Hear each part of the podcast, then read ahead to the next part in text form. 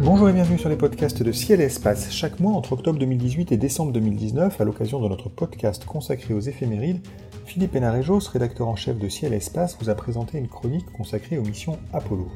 Ces dernières semaines, nous les avons rediffusées au rythme d'une par jour. La dernière chronique, aujourd'hui, est consacrée à la dépression post-Apollo, ou comment l'intérêt pour les missions lunaires est vite retombé aux États-Unis après la victoire sur les Russes.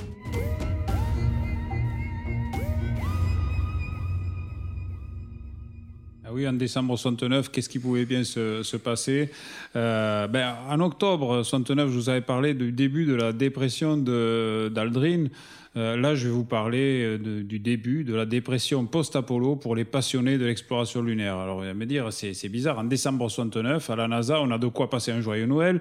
La, décennie n'est pas achevée. D'ailleurs, d'ailleurs, je crois que, comme le XXe siècle, qui incluait l'année 2000, la décennie, 1960, la décennie des années 60 aurait dû inclure l'année 1970. Donc vous voyez, la, la NASA s'était mis le challenge un peu haut, donc euh, ils avaient encore tout un an pour arriver sur la Lune. Mais le pari lancé par le président américain euh, Kennedy en 1961 et 1962 est gagné.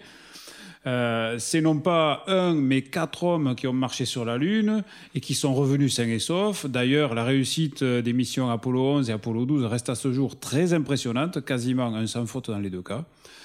Euh, cette conclusion euh, à la course lunaire avec les Russes laisserait penser que euh, se poser sur la Lune est quelque chose de facile. Or, comme on l'a encore vu en 2019 avec les échecs des sondes Bereshit et Vikram d'Israël et de, et de l'Inde, ce n'est pas du tout le cas.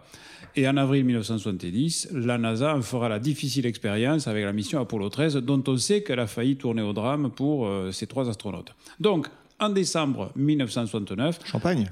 Ben oui, mais alors que les astronautes d'Apollo 12 sont à peine sortis de leur période de quarantaine contre, vous savez, d'éventuels microbes lunaires, euh, tous les voyants semblent ouverts, donc champagne. Pourtant, au même moment, à la NASA, on songe déjà à l'après-Apollo. Et cela passe par des économies, puisque la victoire contre l'URSS est acquise, et plusieurs personnes se demandent ouvertement pourquoi retourner sur la Lune. Et cela ne tarde pas. Dès le 4 janvier 1970, vous voyez que la, trêve de Noël dure vraiment peu de temps, la mission Apollo 20, qui devait être la dernière du programme lunaire, est annulée. Pour Stuart Rosa, qui allait tourner autour de la Lune au début de 1971 à bord d'Apollo 14, cela signifiait qu'il perdait tout espoir de marcher sur la Lune car il aurait pu prétendre commander Apollo 20. Donc ça, c'est fini. Et en septembre de la même année, donc 1970, quelques mois plus tard donc, Apollo 18 et 19 allaient à leur tour être annulés. Fred Hayes, l'infortuné astronaute d'Apollo 13, perdait à son tour toute chance de marcher sur la Lune. Euh, cela aurait été éventuellement sur Apollo 19 qu'il pouvait euh, éventuellement commander. Hein. Les équipages n'avaient pas été euh, attribués. Quant à Joe Engel, bien prévu lui sur Apollo 17, qui était maintenu, eh bien, il allait être tout simplement sacrifié et devoir céder sa place à Harrison Schmitt, le géologue initialement pressenti sur Apollo 18 et que la NASA allait rapatrier dans l'équipage d'Apollo 17 à ses dépens. Alors après l'échec réussi d'Apollo 13 et une catastrophe humaine évitée de peu, plusieurs conseillers avaient poussé le président Nixon à arrêter les frais immédiatement. Il n'y aurait pas eu d'Apollo 14, mais il avait tenu bon et malgré tout, Malgré tout, on est à, début, à cette fin de 1969, à la fin d'une époque. La NASA met fin au travail de 50 000 de ses employés et sous-traitants. La production de la fusée géante Saturne V est stoppée, c'est-à-dire qu'il y a assez de stock pour arriver jusqu'à Apollo 17 et même au-delà, puisqu'une des fusées servira pour euh, le Skylab.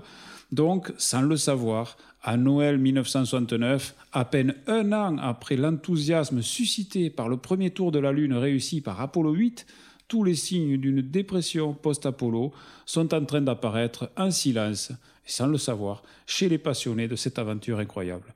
Malgré tout, ils vivront encore des explorations spectaculaires, euh, mais non retransmises à la télévision en direct, avec l'émission Apollo 15 à 17 entre juillet 1971 et décembre 1972.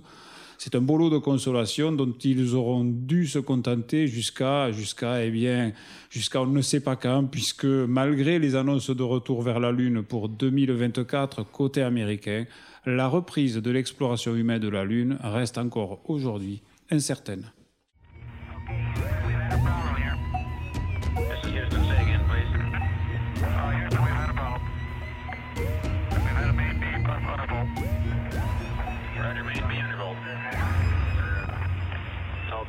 Gaia 13. We're looking at it.